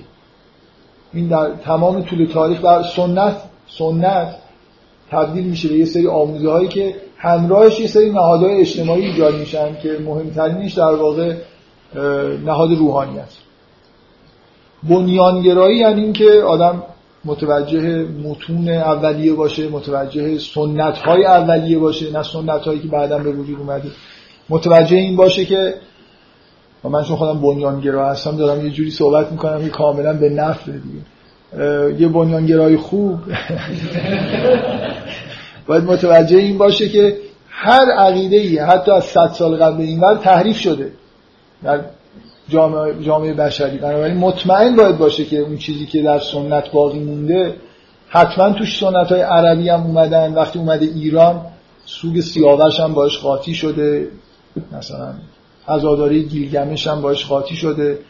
خیلی چیزای دیگه. حالا پادشاهی مثلا تصوراتی که ایرانی ها از پادشاهی و نوع ارتباط بشر با خداوند از طریق پادشاه داشتن هم بهش اضافه شده و خیلی خیلی چیزهای دیگه هم ممکنه تو احکام تغییر کرده باشه که اینا رو باید بررسی بکنیم. این شکلی نیست که هر چی که به وجود اومده اینا رو همه رو بپذیریم. فقها مسئول بررسی کردن اون بخش احکام هستن. که اینو برسونن به اسناد و مدارکی که مورد قبول باشه. حالا یه نفر ممکنه بگه که فقها این کار خوب انجام میدن یا بد انجام میدن. نکته اینه که خارج از مسئله احکام در خیلی از موارد دیگه اصلا متولی وجود نداره که مثلا سنت های عزاداری رو بررسی بکنه ببینی اینا با اصلش تطبیق می‌کنن یا نمی‌کنن. یعنی خیلی مسائل اجتماعی هست که رنگ دینی دارن جزء فقه حساب نمیشن متولی هم ندارن. چیزی که متولی داشته باشه شک برانگیزه. باید حالا در اینکه متولیش خوب کار کرده یا بد کار کرده بحث بکنیم. این که متولی نداره که دیگه تکلیفش معلومه دیگه شما در روایات سبک عزاداری امام جعفر صادق برای واقع آشورا ثبت شده. من نمی‌دونم چقدر معتبره یا نیست. اونی که ثبت شده هیچ شباهتی به اینی که ما الان می‌بینیم نداره. کوچکترین شباهتی نداره. اگه راستم نباشه اون روایات بالاخره ما روایاتی که اینجوری بوده که مطمئنا نداره این از کجا اومده؟ این علم و کتل و این بند و بسات و ده گرفتن و بعد نمی‌دونم چهل محرم و سفر و کم کم حالا بعد از انقلاب دهه فاطمی هم همه دارن به هم میچسبن. کم کم مثلا یه عزاداری تمام سال به غیر یکی دو تا روز عید رو بله آره. در واقعا این که این کجا مثلا ما شنیدیم که امام جعفر صادق دو ماه از میگن روز آشورای مراسمی امام جعفر صادق به یاد واقع آشورا برگزار می‌کرد. نوح خونی از عراق میگن اومده کتل از آذربایجان شوروی اومده. در حال اینا بعضیاشون هم خیلی قدیمی نیست. خیلی هاش از صفویه به اینور اضافه شدن. علم من نمی‌دونم علم از رستم اومده بفهم شما این مسئله دانشگاهی قبول که مثلا داده ولی چرا این خصوصیت این من اعلام بده نه که مطلوبه ولی چرا لازم به عنوان مسئله دینی در مورد مسئله عزاداری میگی؟ مثلا اینکه خب این سنت به جایی بر نمی‌خوره به جایی بر نمی‌خوره؟ مثلا که اینو طول بگیرن یا نگیرن به جایی از اعتقادات و آره یعنی اینکه این عزاد یعنی وقتی که یه ملت یه بیماری روانی داره یه بیماری روانی داره که زیادی از عزاداری خوشش میاد بله. شادی های دینی رو کم می‌کنه به طور تدریجی در طول تاریخ عزاداری ها رو زیاد می‌کنه و اون بیماری روانیش تشدید میشه بله. و همچین ملتی تبدیل به ملتی میشه که اصولا اهل زندگی نیست اهل مرگ. حالا کدوم ملت من نمی‌دونم ولی برنامه در مرگ خیلی دست ید طولایی داره ولی بلد نیست زندگی بکنه. نمی‌دونه. ارزش زندگی رو انگار درک نمی‌کنه. مثلا خوش نمیگذره بهشون. اگه جنگ بشه خودشون خوب نشون میدن. برای اینکه خوب می‌تونن بمیرن. یه چیزی حالا اینکه یه آدمی بتونه مثلا از زندگی بگذره و مرگ رو بپذیره خیلی خوبه. ولی خیلی خوبه وقتی که ارزش زندگی رو بدونه و مرگ رو بپذیره. یه آدمی که هیچ دلبستگی به زندگی نداشته باشه به دلایل فرهنگی و به راحتی مثلا فرق نکنه مثلا رانندگی هم که می‌کنه براش مهم نیست حالا فوقش تصادف میشه میمیریم دیگه. چرا اینجوری رانندگی می‌کنن؟ مثلا اروپایی ها خب براشون مهم زنده بمونن. اینجا خیلی مهم نیست. چیزی همیشه در حاشیه زندگی به حال هر لحظه ممکنه. من می‌خوام بگم خیلی اصولا اینجوریه. تحریفا از بیماری ها میاد. یعنی اون چیز سالمی که اگه امام جعفر ساده سالم داره عزاداری می‌کنه.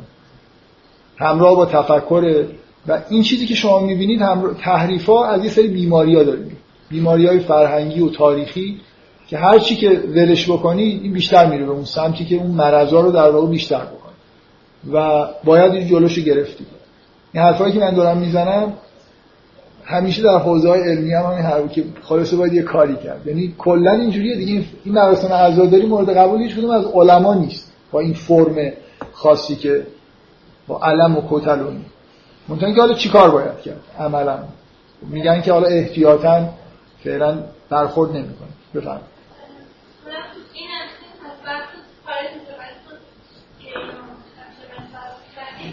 من فکر که خب با زندگی یعنی که توی جامعه مثلا فرض نیاز داره به مناسک و مراسم و کارنامه مثلا. استفاده می‌کنه از یه سنیت و یه چیز دینی رو میاد به طریق باش تبدیل میده تبدیل می‌کنه مثلا به اون چیزی که مثلا نیازش هم جواب خب حالا این همیشه لزوما بعد نیست میگم مثلا اینجا بعد ولی بیان یعنی به یه سری آدم دارم به یه دین زندگی من یعنی ندارم مثلا یه بهش بیشتر دوست دارم مثلا فکر کنم حق ندارم فکر کنم حق ندارم نه. حق ندارن مثلا نمازو بکنن سه تا عزاداری رو بکنن دو ماه. نمی‌دونم. این نشون میده که این تحریف دیگه. حالا من کار ندارم. می‌خواد بگید که خیلی خوبه یا خیلی بده رو بحث بکنیم. من می‌خوام بگم که قراره که ما تابع این کارنوال را کسی نمیگه که مردم عید نوروز مثلا کاری غیر از اون چیزی که در دین گفته شده حق ندارن بکنن. حق ندارن کارنوال داشته باشن. چرا؟ عید نوروز کارنوال را بندازن شادی کنن. می‌خوان رو هم دیگه آب بپاشن آب بپاشن.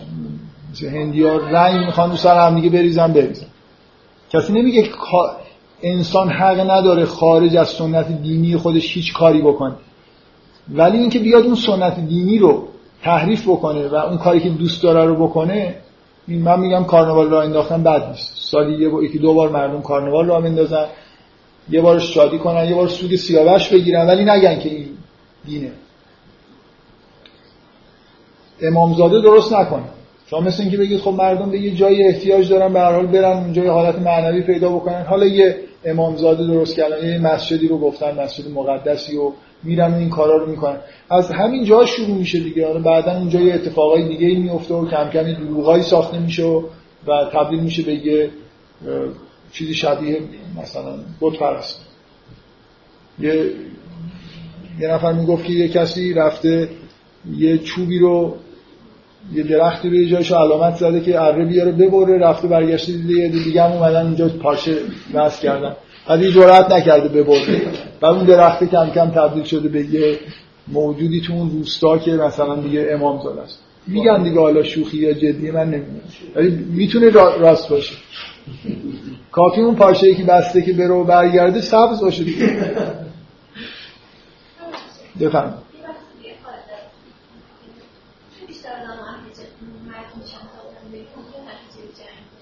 نتیجه تاریخ دیگه آره. نه خیلی عمیق‌تر از این حرف هست. نتیجه تاریخ این ملته که چرا رفتن به سمت مثلا یه جور زندگی یه جور در واقع فرهنگی که خیلی شور زندگی توش نیست. ولی شور مرگ خیلی توش هست. شاید غربیا چیزی که کم دارن اینه. شور خالص زندگی. فقط توی و فراموش کردن مرگ. مثلا اصلا سعی می‌کنن که اصلا مرگ و یه جوری دیلیتش کنن دیگه از ذهنشون حالا مثلا فکر نکنن در موردش استقبالم در این شرایطی از مرگ نکنن. خب اینم یه جور نقص حساب میشه. ولی ما به هر حال دچار همچین مشکلاتی هستیم. مثلا مشکلی ببینید هر چیز مقدسی هر دینی هر اعتقادی هر اعتقاد مقدس یا درستی. هر سنت درستی. توی در تدریج در طول تاریخ توی جامعه وارد بشه دوچاری همچین اعوجاجایی میشه بر اساس شکل زندگی معیشت فرهنگ اون جامعه. این اتفاق قطعا میفته مگر اینکه شما مدا... به طور مداوم هی برگردید به یه اصولی سعی کنید پاکسازی رو انجام بدید. من این نکته که می‌خوام بگم الان من به عنوان یه بنیانگرای خوب که چیزی که فقط و فقط برام مهمه اینه که اصلش چی بوده. برای همین اصلا نگران نمیشم اگه شما این نسخه دیگه از قرآن بیاری ده درصدش فرق کنه. خوشحالم باید بشم دیگه. شاید واقعا این چیزی که داریم یه خورده کم و زیاد داره ببینیم اصلش چیه. شما اگه واقعا کنجکاوی که اصل چیه نه اونی که الان تو دستتونه. شما می‌خواید که حس خوبی دارید که همینی که الان تو دستتونه بگیرید این مال خود... چیزی که خدا گفته. یا نه؟ خوشحالیتون از اینه که هی برید ببینید واقعا اصلش چیه. با فرض اینکه می‌دونید الان این دینی که بهتون عرضه شده یه اعوجاجایی داره ولی ایمان دارید به اینکه این چیزی که در اصل بوده مقدسه و بهتر از اینیه که الان شما بهتون عرضه شده و شما فهمیدید. بنابراین حتی بحث در مورد قرآن اگه کسی واقعا همین حس بنیانگرایی رو داشته باشه من نمیفهم کجاش ناراحتی داره اگه خمره پیدا بشه پر از قرآن های قدیمی خیلی باید خوشحال بشیم دیگه. ولی فکر کنم اولین کاری که احتمالا جوامع اسلامی می‌کنن اینه که میگن که این آدم دروغه. اینو چیز مثلا آمریکا توته آمریکاست که این خمره رو اونجا گذاشتن حالا می‌خوان ما رو مثلا گو... یعنی کلا فکر کنم واکنش ها منفی باشه. اگه شما الان ادعا بکنید که یه قرآن خیلی خیلی قدیمی تر از اینایی که داشتیم گیر آوردیم. این اصل نسخه عثمان رو مثلا گیر آوردیم مثلا میگم این بهانه برای اینکه من این حرفو بزنم که نمونه واضحش برای من اینجاست دیگه. شما از پیدا شدن نسخه های قدیمی قرآن خوشحال میشید یا ناراحت میشید؟ اگه بنیانگرا باشید خوشحال میشید. اگه سنتگرا باشید وحشت می‌کنید.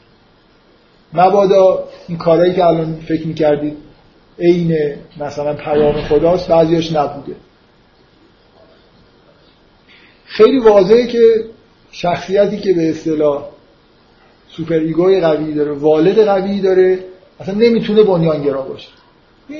احتیاج داره یه چیزی بذارن جلوش بگن اینه اونا همون کار رو انجام بده. اینکه حالا بگن اینه فعلا بکن حالا فردا یه چیزی پیدا شد عوضش می‌کنیم و اینا خیلی جالب نیست براشون. بنابراین طبیعیه که اکثریت مردم همین سنتگرایی رو ترجیح میدن. بفرمایید.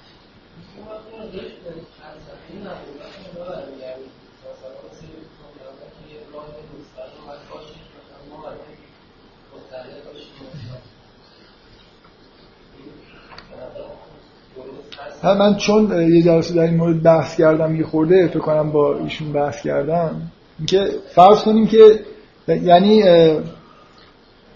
اینکه خداوند قرآن رو نازل کرده حالا موظفه که به همه آدمایی که بعدش هم میاد اینو برسونه این تا کجا می‌خواد اینو ادامه بدید حالا آیا به همه آدم باید معنای قرآن رو هم برسونه؟ هدایت وقتی به شما می‌رسه که معنی قرآن بفهمید. واضحه که الان فرض کنید قرآن کلمه به کلمه با هفت قرائتش عین حرفی که پیغمبر زده. چقدر مسلمان الان هدایت دارن می‌فهمن؟ شما احساس اینه که خیلی خوب قرآن مسلمان می‌فهمن؟ و اون هدایت اگه نمی‌فهمن پس اون کار انجام نشده دیگه. مهم نیست که قرآن عینا بینشون باشه یا نه. واقعیتش اینه که به وضوح خداوند یه چیزی یه تعهدی در قرآن چیزی که هست خداوند موقعی که حضرت آدم رو اخراج کرد گفت من هدایت برات میفرستم. و فرستاده. من همه حرفم توی جلسه این بود که خداوند اون کاری که وعده کرد انجام داد حتی اگه مردم حفظش نکنن کلماتش هم تغییر بکنه این جزء وظایف خدا نیست که اینا رو حفظ بکنه. خداوند باید هدایت رو میفرستاد فرستاد. فهمیدنش حفظ کردنش اینا دیگه جزء وظایف مردم. مردم دوست دارن که وظایف خودشون رو بندازن به دوش دیگری به چه بهتر که بندازن به دوش خدا. نه چون هم خدا اعتراض نمی‌کنه همین که خب چیز دیگه از همه قوی تره شما اگه به دوشش بندازید. یه نفر میگن که یه چوپانی رفت چوپانی کرد و برگشت و گوسفندا رو گم کرد. صاحب گوسفندا اومد گفت که تو گفت من خوابیدم و گوسفندا هم رفتن و من سپرده بودمشون به حضرت ابوالفضل و یارو گفت که خب چرا نسپردیش؟ به خدا گفت اگه میسپردنش به خدا گم می‌شد باید به کی شکایت می‌کردن؟ یه چیز یه چیز نگه داشته بود که حالا اگه حضرت ابوالفضل گم کرد گوسفنداشو بتونه بعدا گوسفندا از خدا پس بگیر اگه یه چیزی رو به عهده خدا بندازید خب یه جوری دیگه بالاترین مقامه دیگه. خیلی خوبه حتما. اگه قبول بکنه خوب انجام میشه. به هر حال این تصور که خداوند خداوند در زندگی آدمای نشانه هایی می‌ذاره هدایتشون می‌کنه. در ضمن اون هدایت از طریق کلام الهی هم در طول تاریخ انجام شده. من اون دفعه این حرف رو زدم. ما هزاران هزار لطمه از لحاظ هدایت بهمون وارد میشه به دلیل اعمال اجدادمون. توی فرهنگ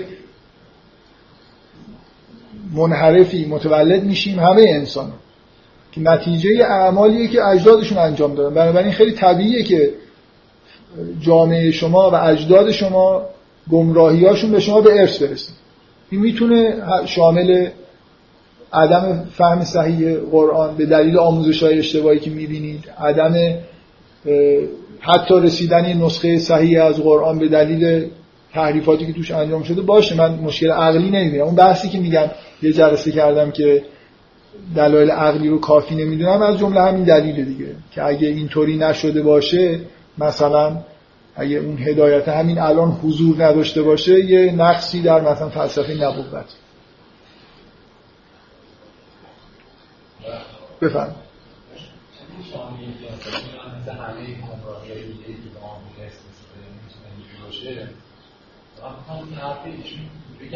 یه چیز مثلا یک خب, خب من گفتم که من نهایتا گفتم که اگه شما بپذیرید که یه نسخه ای از قرآن یه جایی محفوظ مونده کافی. آره. یا یا نسخه اصلی قرآن به طریق قابل بازیابی باشه کافیه. نشون نمیده که الان باید دستتون باشه. بعد شما اینو گفتیم که مثلا این مثالی که داریم که مثلا ما فهممون مثلا از قرآن همین اولش اگه این نسخه اصلی باشه همین الان فهممون دچار اشکال. خب؟ بعد این که فهم دچار اشکالی مسئله مثلا فردی نه. نه چرا؟ شما به بیشتر فهمتون دچار اشکال به دلیل فرهنگی آره دیگه ولی درونی یعنی درونی یعنی خب اون نسخه هم جزء فرهنگ دیگه. نه این گمراهی دیگه مشخصات من هست. یا در ترجمه ناشی شده. خب. خب ولی اینکه یه چیزی در بیرون من باشه. یک چیز در بیرون من باشه آره خب من احساس نیاز شما رو درک می‌کنم و میگم که خداوند این احساس نیاز رو به این شکل پاسخ داده که هدایت رو فرستاده. و حد اکثر مثلا بپذیریم که یه جوری قابل بازیابی هدایت نسخه. اگه یه نسخه از قرآن توی خمرم مونده باشه کافیه. الان این اختلاف قرائت ها رو شما چیکار می‌کنید؟ من واقعا من واقعا مشکلم با قرآن موجود از نظر سندیتون در حد همین اختلاف قرائته بقیهش دیگه هم اینطوری حالت چیز داره. حالت حالا شاید و مثلا یه درصد هم احتمال داره. می‌خوام بگم که احتمالش رو رد نمی کنم با دلایل عقلی. ولی شما با این اختلاف قرائت ها چیکار می‌کنید؟ الان شما مثلا فرض کنید به دلایل فرهنگ به دلیل اجدادتون خوب حفظ نکردن نمی‌دونید کدومش راست. این قرائت درسته یا اون قرائت درسته؟ خراب نمی آه خب دیگه حالا حالا من, من ممکنه بگم هم یه هم بود و نبود که خیلی هدایت که همین الان همین همین قرآن مردم واقعا هدایت می‌کنه آدمای مؤمن خب یه سوره سالم تو قرآن ممکنه یه نفر رو کلا زیر رو بکنه. یه آیه ممکنه یه نفر رو هدایت بکنه. بنابراین اون چیزی که شما می‌خواید که کل این کتاب که لازم نیست که برای اعجاز هم کل کتاب لازم نیست. سخت نگیرید. و به نظر من واقعا این تصورتون درست نیست که میشه یه جوری عقلی گفت که نیاز هست که الان یه نسخه کامل و جامعی از وحی الهی عینا دست ما باشه در حالی که اختلاف قرائت حداقل در یه حدی داره این شاهدیه برای اینکه اینو نقض می‌کنه. با گفتن اینکه هر هفته قبوله چیزی حل نمیشه واقعا.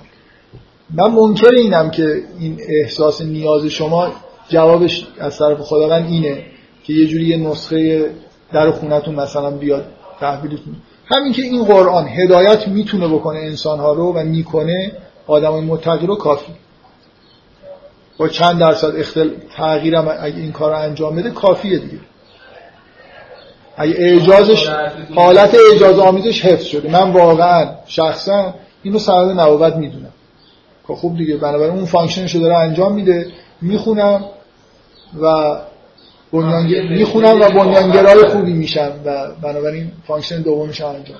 نه از یه رشته یک مثلا تا آخر داره اگه جاهای اشکالایی مثلا یعنی از یه جایی مسیر به بعد شما دارید میگید که تا آخر رفتن ممکنه به دلیل اون انحرافا قبول چیز نشده باشه. خب. شما از یه جایی به بعد ممکنه این قرآنی که دستتون هست خیلی دیگه ملاک چیز نباشه. یعنی در اون آخر از اون جایی که رد شدید شاید بیان اصلشو بهتون بگم در مورد چیزای مبهمی که نمی‌دونید کجا حرف نزنید. من هم یه چیزایی میگم که شما نمی‌دونید چی. خدا هم نمی‌دونه.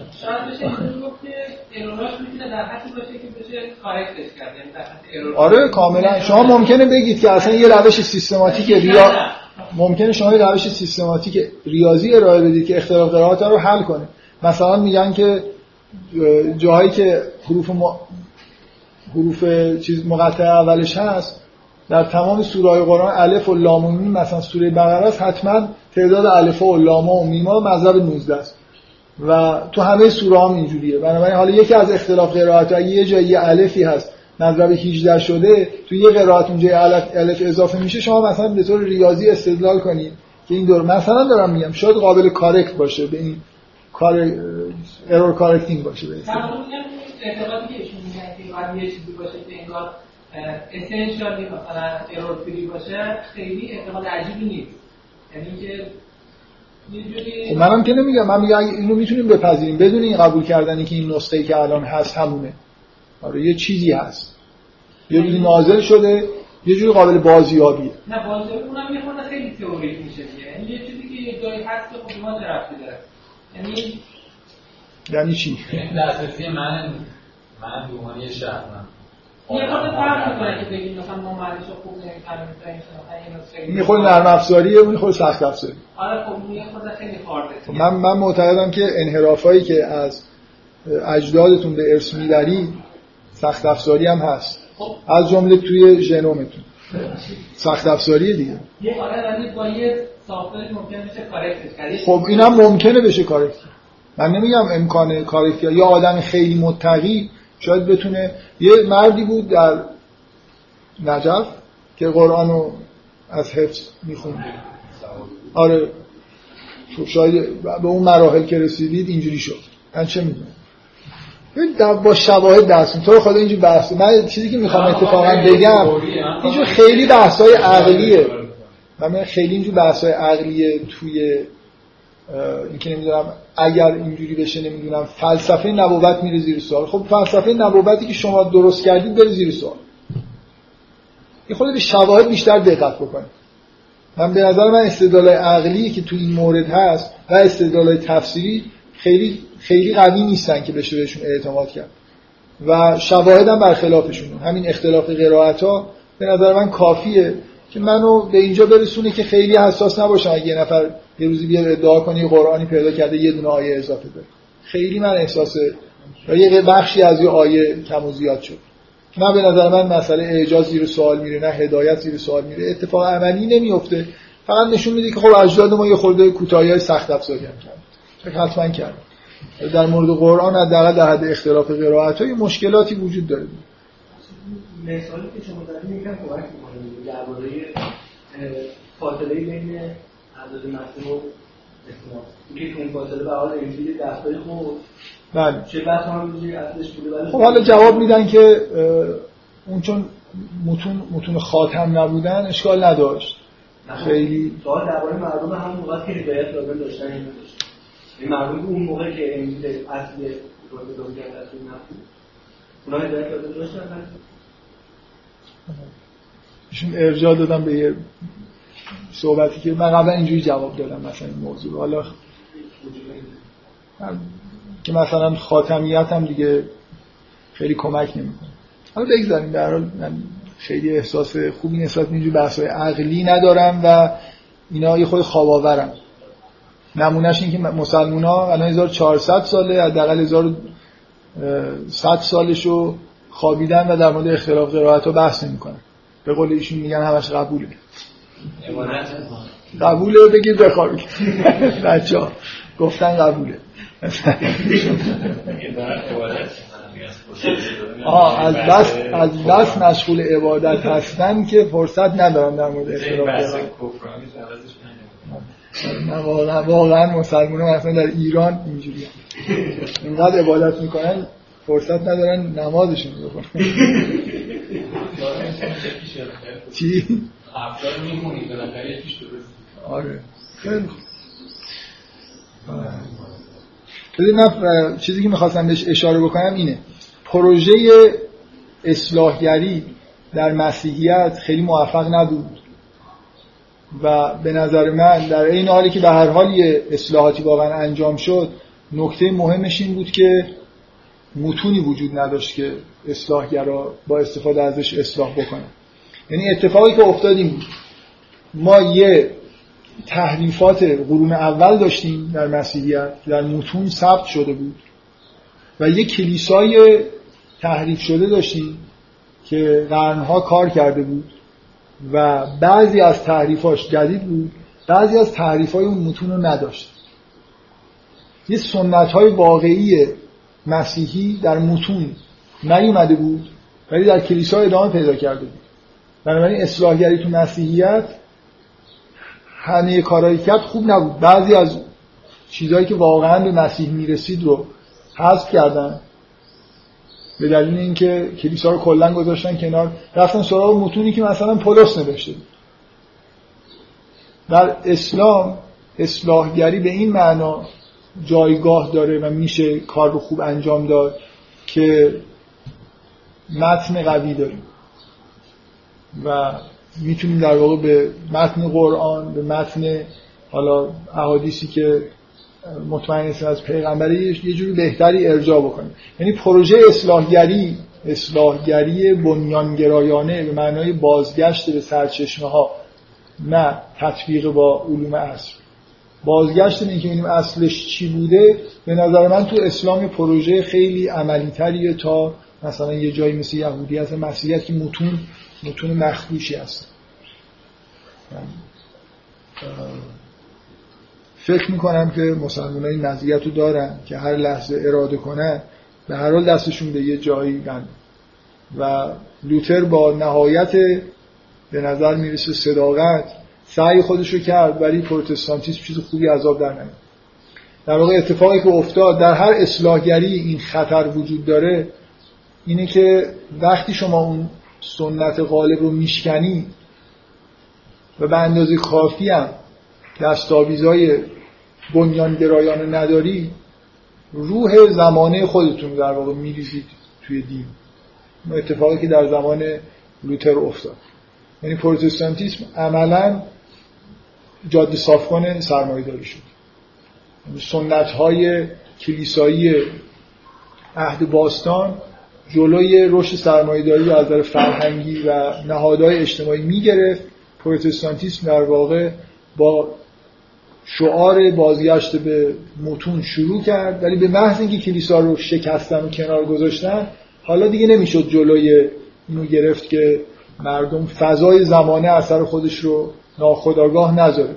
روی نوع مثلا شما این مقدار تأکیدی که تو پروتستانتیسم روی کار کردن زیاد کار کردن هست کجا مسیح به همچین چیزی فرمان داده؟ بود مسیح که اصلا کار نمی‌کرد زندگی دنیایی نداشت. یعنی اگه شما واقعا می‌خواستید برگردید موتون باید این نهزتی شبیه مثلا نهزت فرانچسکو را میافتاد. یعنی پروتستان ها مردمی می‌شدن که دست از دنیا بشورن و بنا به متون مقدس خودشون اونجوری زندگی کنن مثل کلیسای قرن اول. ولی عملا اتفاقی که افتاد این بود که آدمای خیلی پرکاری شدن صنعت به وجود آوردن و رفتن در واقع دنبال گسترش زندگی دنیایی. فضای اون زمان اینجوری بود. یعنی این توی فضای جامعه وجود داشت. به محض اینکه شما سنت ها رو بشکنید این اتفاقا میفته من بارها اینو در دانشجوهام دیدم. دانشجوها اینجا اشاره به شما می‌کنه. در این جمله. هر وقت یه چیزایی در علیه سنت میگم بعد گاهی ایمیل دریافت می‌کنم. یه چیزایی میان به من میگن که به نظر میاد طرف اون کاری که دلش می‌خواد. تا حالا به دلیل یه سری وابستگی هایی که به سنت مذهبی داشته مثلا یه کاری نمی‌کرده. حالا دیگه سنت و بیخیالی حالا یه سری کارا که به نظرش می‌رسه. مثلا سنت رو کنار بذارید نمازاتون رو در پنج وقت بخونید نه. سنت ها رو کنار بذارید اینا همه سنت ها مزخرفن و اینا مثلا برید یه کارهایی که دال نمی کردید بکنید. که فکر بهتون گفته بودن که نکنید. من می‌خوام بگم کلا فضای زندگی اجتماعی بشر اینجوریه. شکستن سنت ها یه چیزایی داره عواقبی داره. شاید هر زمانی برای اصلاحگری مناسب نباشه. یه خود هوشمندانه تر یه آدم باید یه تغییراتی توی سنت رو پیشنهاد بکنه. من به نظرم نمونه پروتستانتیسم خیلی نمونه. الان یه اصلاحگری هایی در ایران وجود داره بیایم روحانیت رو بذاریم کنار. دین منهای روحانیت داشته باشه برید این کار بکنید ببینید چی میشه. ببینید چی به عنوان دین بعد از مثلا یه قرن ایجاد میشه. پست کاپیتالیسم احتمالا. یعنی اون چیزی که الان وجود داره شما شما بشکنید فضای مثلا سنت و نهادهای سنتی رو بذارید کنار. هر کاری هم بکنید اون اتفاقی که میفته و خطرناکی اینه که یه چیزای هم علوم اصلی و چه می‌دونم فضای اصل و اینا غلبه بکنه و کاری هم نداشته باشید در متون گذشته چی گفتن. فقط به نظر من این اصلاح گری با مبانی بنیانگرایانه یعنی تو قالب همین در واقع سنت های موجود انتقادمون به این باشه که این سنت بیپای است. این کاری که می‌کنیم در متون مثلا چیزی در خلاف این وجود داره. یعنی در واقع مثل تکمیل کردن کاری که فقها قرار انجام بدن. نه در مورد احکام در مورد همه جنبه های دینی بریم سراغ این که ببینیم بنیان های واقعی دین چی هست. تکیه بکنیم به اسناد و مدارک. و سعی کنیم که تحت تاثیر فضای زمانه قرار نگیریم.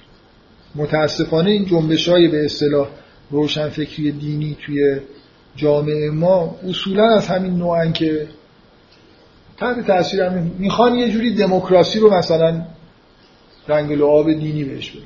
دموکراسی به عنوان یه سیستم حکومتی که تا 100 سال پیش آخر بحث‌های علوم سیاسی می‌گفتن که روش مزخرفی اسم دموکراسی هم وجود داره که از زمان ارسطو به عنوان بدترین نوع حکومت تثبیت شده بود. حالا توی دنیا دموکراسی خیلی طرفدار پیدا کرده ما بیایم هر جوری شده بگیم که آره دموکراسی چون عین عقله. اینجوری میگن. میگن دموکراسی چون عین عقله و دین هم چیزی به غیر از عقل نمیگه بنابراین این دین کاملا سازگار با دین. من دموکراسی کجاش مثل عقله؟ من از مردم بی عقل بپرسم که کی می‌خواید رئیس جمهورتون باشه.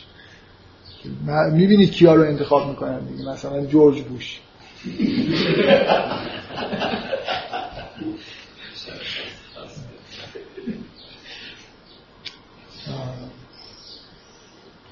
خب من میل دارم آخر جلسه حداقل یه چند دقیقه برگردیم به بحث یهودیت من دوست داشتم در مورد این مسائل مربوط به قرآن یه جایی خلاصه فرصتی پیدا بشه بحث بکنم.